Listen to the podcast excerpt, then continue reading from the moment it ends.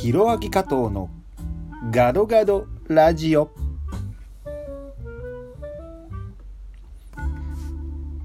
皆さんこんにちは。インドネシアはジャカルタ在住ミュージシャンタレントの加藤弘明です。このラジオは日本インドネシアそしてアジアを股にかけて活動する加藤弘明がざっくばらんにお話をさせていただくコーナーでございます。さて第3回の放送は本日2019年1月14日に収録しております。皆さん新年明けましておめでとうございます。大変遅ればせながらではありますけれども、えー、本年もどうぞ一つよろしくお願いいたします。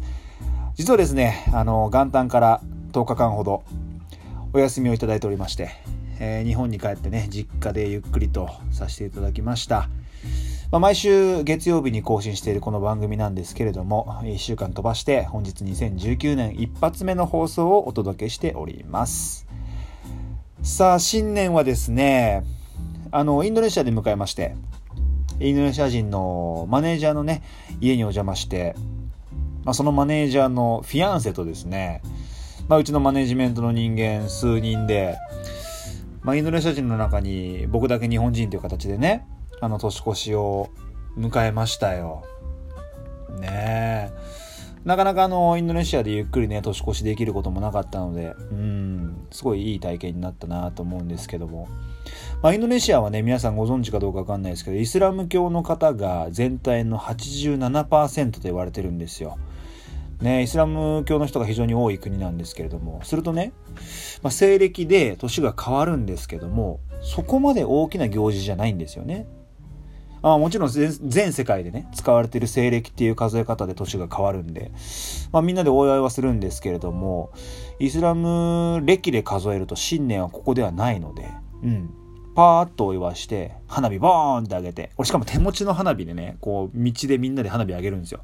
まあ、僕もそれ花火あげたんですけども、まあ、それじゃあまたねなんつって、こうサクッと終わるんですよね。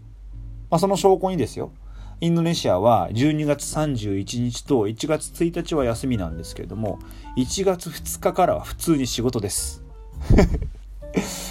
ね、正月三が日はね、みんな休むって感覚の日本からすると、まあちょっと、えもう働くのって感じですけどね、面白いですよね。うん。そんな形で僕もインドネシアでね、年を久しぶりに年越しをね、インドネシアでしまして、花火を手持ちであげまして、えー、元旦の夜の飛行機に飛び乗ってですねあのその後は日本でゆっくりとさせてもらったわけなんですけれどもまあそんな中で今回ちょっとお仕事でねあのー、東伊豆にちょっと行かせていただきまして、うん、東伊豆ってどの辺やねんっていうのもあると思うんですけども、まあ、僕もあの熱海とかはねあのかなり子供の頃小さい頃にね行ったことあるんですけども。うん。あの伊豆ってよく聞くけど結局ちゃんとピンとこなくてね。で今回初めて旅をして、うん、この旅で東伊豆の特に伊豆稲取っていうところでね下田を行かせてもらったんですけどもいやねこれ日本人なのに、まあ、恥ずかしながら知らなかった文化とかですね魅力を存分に感じることができて、非常に有意義な旅になりました。中でもねあの、伊豆稲取にひなの吊るし飾りってね、皆さんご存知です？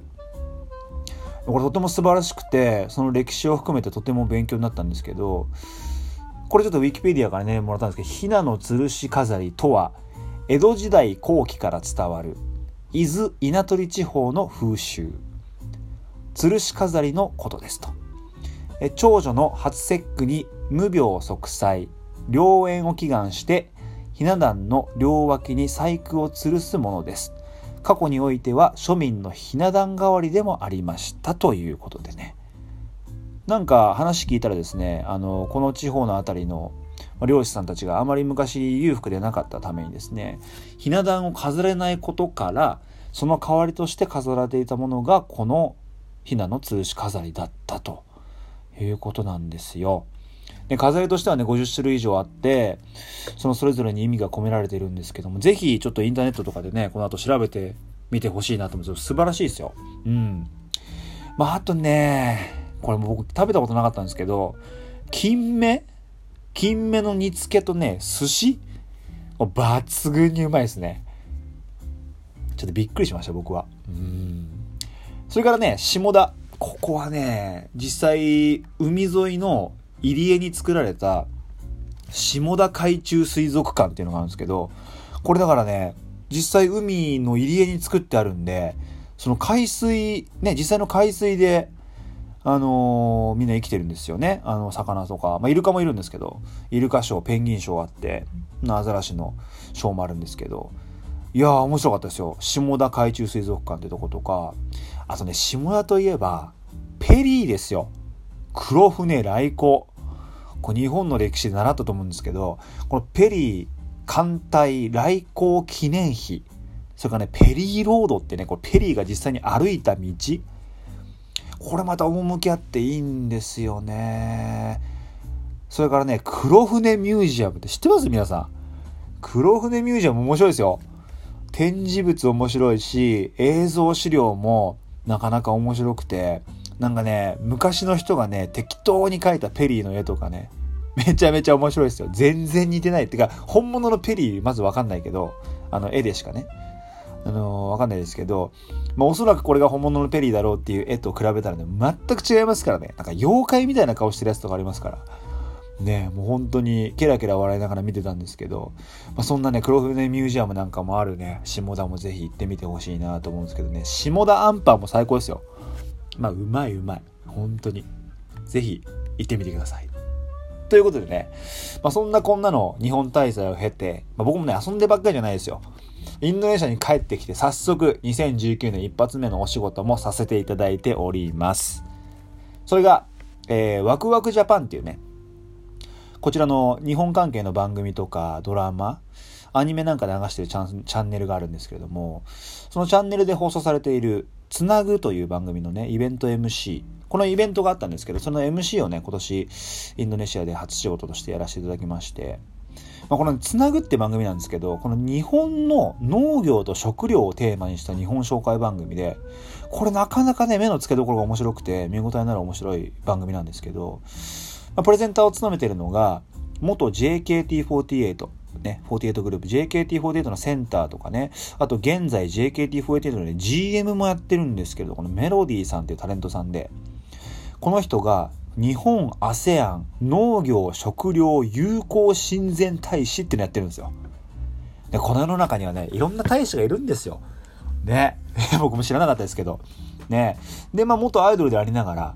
インドネシアの非常に優秀な大学のね、農業科を卒業してて、日本のアイドルじゃなかなかないと思うんですけど、将来の夢はね、農業大臣って言ってましたからね。そんなね、インタビューで堂々と宣言してるアイドルもね、もう初めて見ましたよ、僕も。うん、でもそんなね、メロディーさんとね、一緒にゲストに迎えて、トークショーと、まあ、実際に日本のお茶っ葉を使って、メロディーさんが急須でお茶を入れて、それをファンが飲むというですね。まあ、なかなかこれ面白いイベントをですね、あのやってまして、まあその MC をね、あの、今年の初仕事としてやらせていただきまして、まあ非常に幸先のね、いいスタートを切らせてもらったんですけども。で、まあ何回かやりましてね、今日、先ほど、あの、こちらの日本人学校、ジャカルタジャパンスクールって言うんですけど、まあ、そこでですね、中学1年生の子たちに向けて、自分の職業について話すっていう時間をね、あの、もらいまして、なんかこう、職業訓練じゃなくてなんだろう、職業選択とか、その、まあ、職業キャリアのなんかこう、授業の中で、そういう、えっ、ー、と、テーマを扱ってるみたいで、そこでね、スピーカーとして招いていただいて、本当嬉しいですよね。光栄なことなんですけど。で職業つってもね、加藤弘明は何をしてる人ですか？って聞かれた時に、まあいろいろやってるんですよ。大きくね、ミュージシャンだし、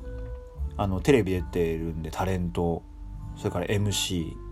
翻訳通訳もやりますし、まあ一応演技もやるので俳優っていうね、5つもあるんですよ。それだけで。ね、実際にそれを、まあ、全部やってお金をね、いただいてるわけなので、まあ、それをそのまま話してきたんですけど、で、しかも国もね、日本、インドネシア、そこの前タイ行ったり、まあ、あの、ベトナムでね、あの、ライブさせていただいたりっていうのがあったんで、いろいろ国もまたぎながらね、やってて。で、まあ、やってることが特殊なんでね、世の中にはいろんな職業があって、しかも仕事は一つじゃない人もいるんだよっていうね、それを伝えてきました。で自分が持ってる武器をなんとか組み合わせて、まあ、新しい自分だけの武器を作っていってほしいなと、そんな願いを込めてみました。真面目に。うん。で、子供の頃ね、ジャカルタで生活したことがあるってだけでね、それもう本当に大きな武器なんでね、すでにみんな、みんなもう持ってるんでね。そんなね、国際的な感覚を持つ日本人学校の、まあ、生徒の皆さん。まあ、将来世界を股にかけてね、活動してくれたら嬉しいですよね。うん。そしてあわよくばね、今日話した加藤弘明、大人になってからも応援してほしいですよ。まあ今から応援してほしいけどね。うん。今日家に帰ってもう YouTube とか見ててほしいし、なんなら曲もこう聞いて買ったりしててほしいしね。まあ、みんなよろしく。いや、多分このラジオ聞いてないけど、多分ね。聞いてくれてたら嬉しいですけどね。あの、楽しい経験させてもらいました。本当に。2019年初っ端からなかなかいい仕事が続いてて嬉しいなと思います。あ、あ意外とそろそろ時間ですか。ね、あのー、まあ、こんな感じで2019年もいろいろとお話しさせていただきたいと思いますんで、あの、ぜひ、チャンネル登録といいますかね、あの、加藤弘明のフォローをよろしくお願いします。えー、SNS 各種、インスタグラム、ツイッターは、アットマーク、ひろあき加藤39、アットマーク、ひろあき加藤39でやっております。えー、ツイッターなどにね、このラジオの感想を聞いてみたいこと、あんなこと話してくれ、なんていう意見も随時募集しております。えー、ぜひ反応してくれると嬉しいです。で、ホームページもね、ひろあき加藤 .com っていうのにありますので、覗いてみてください。え、聞いていただけたらですね、アプリ内のハートボタンとかスマイルボタンとかネギボタンとかありますんで、押していただけると励みになります。よろしくお願いいたします。それでは皆さん、また次回の放送でお会いいたしましょう。加藤弘明でした。またね